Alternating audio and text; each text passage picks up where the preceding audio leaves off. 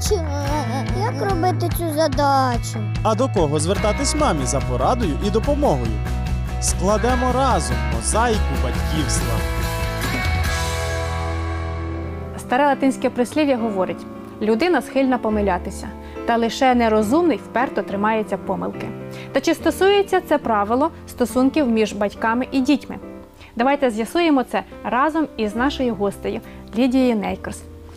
Скажіть, будь ласка, так варто чи не варто зізнаватися у своїй неправоті перед дітьми? Если, например, родители что-то сделали не так, и дети это увидели и поняли, в обязательном порядке мы должны признать свою ошибку. Это ложный стыд, ложный страх, что дети не поймут Угу. и, и будут думать, что родители Ну так, будуть менше да, поважати. по- да, потеряли свой авторитет. Нет, наоборот.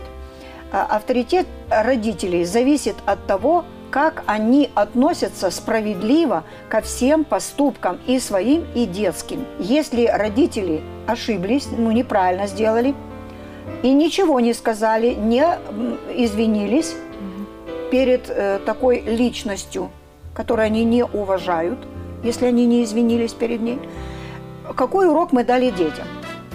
Если ты сделаешь что-то не так, и ты должен извиниться, то ты можешь точно не говорить, не извиняться, запереться на своем поступке и сидеть так.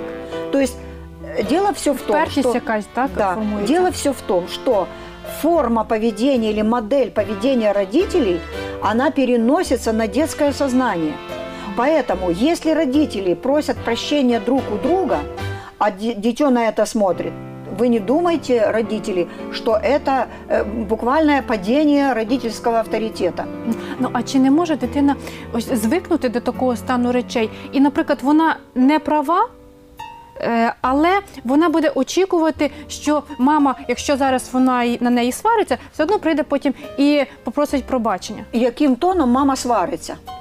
Вот это очень важно. Если действительно э, родители сделали свой выговор или там, э, допустим, что-то сделали замечание в такой резкой, некрасивой форме, то кто виноват? Ребенок свою вину признал, но вы же свою тогда признайте. Потому что вот это поведение, оно неправильное. Почему ребенок обижается, когда на него накричали? Он чувствует не сознание вины, а он чувствует унижение свое. И поэтому он обижается. И он прав, потому что его унизили. Е, Можливо, тут потрібно уточнити, за що я вибачаюся. Ну, конечно. Не за то, что ты сделал плохо, а за то, что я это сделал не, некорректно. А як правильно вибачитися? Спокойным тоном признать свою ошибку, смотря в зависимости от того, что вы сделали не так. Например, вы пообещали ребенку, пообещали, и не выполнили свое обещание.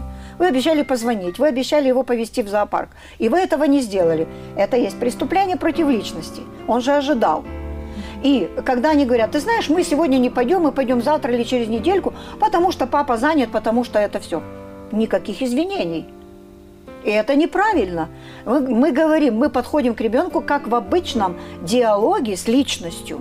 А, ди- а диалог с личностью это значит сесть рядом, говорить спокойным голосом, сказать ситуацию так, что ты замечательная девочка, ты у нас достойна зоопарка, ты молодец. И я обязательно тебя поведу туда, или мы пойдем обязательно. Но так как случилась такая ситуация, взрослым говоря, форс-мажор, что папа, например, э, задержался на работе, и мы не можем пойти, как ты думаешь, мы можем перенести нашу поездку, наш поход в зоопарк на следующий день, чтобы с нами пошел папа? Или чтобы мама не спешила, а чтобы у нас было больше времени. Если вы говорите это спокойным голосом, у него начинается анализ, логическое мышление. И он думает, тогда будет дольше, значит, лучше дольше. Я зрозуміла, що можна е, виправдовувати себе, Так. думати, що ти просиш вибачення, але разом з тим ти так це підносиш, що лю- дитина бачить просто, що ти себе виправдовуєш. Так, этого нельзя делать. Ребенок это чувствует. Я был неправ, это для ребенка достаточно, и ты меня извини. Мы учим ребенка, как ему поступать в том случае, если он не прав.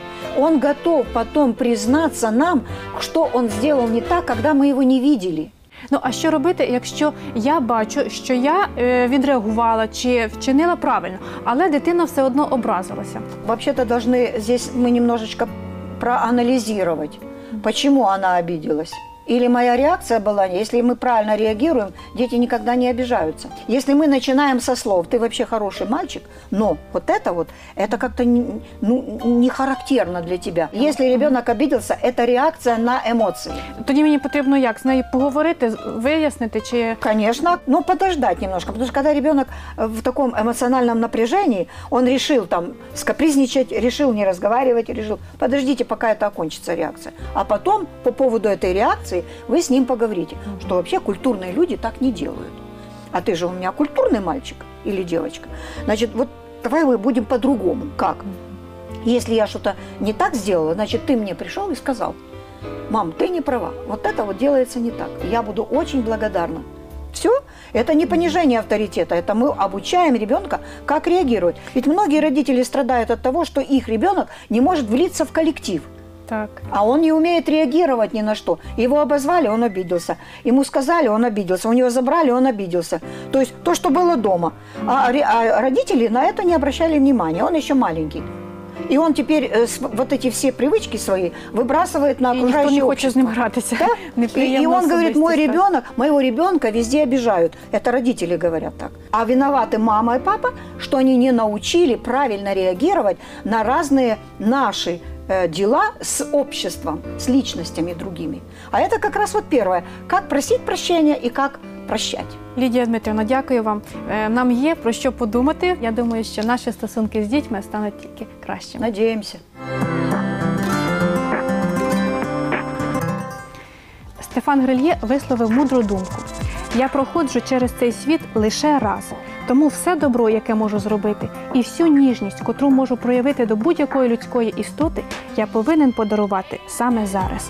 Ці слова набувають особливої актуальності, коли мова йде про стосунки з дітьми. Ми часто не звертаємо уваги на дрібні прояви любові, доброти, співчуття. Нам соромно вибачитися, це здається занадто дріб'язковим. Але саме з дрібниць і складається наше життя. Тому святе письмо дає нам добру пораду. Все, що в силі чинити рука твоя, те й роби. Діти ростуть швидко. Скористайтеся часом, який у вас поки ще є. На все добре.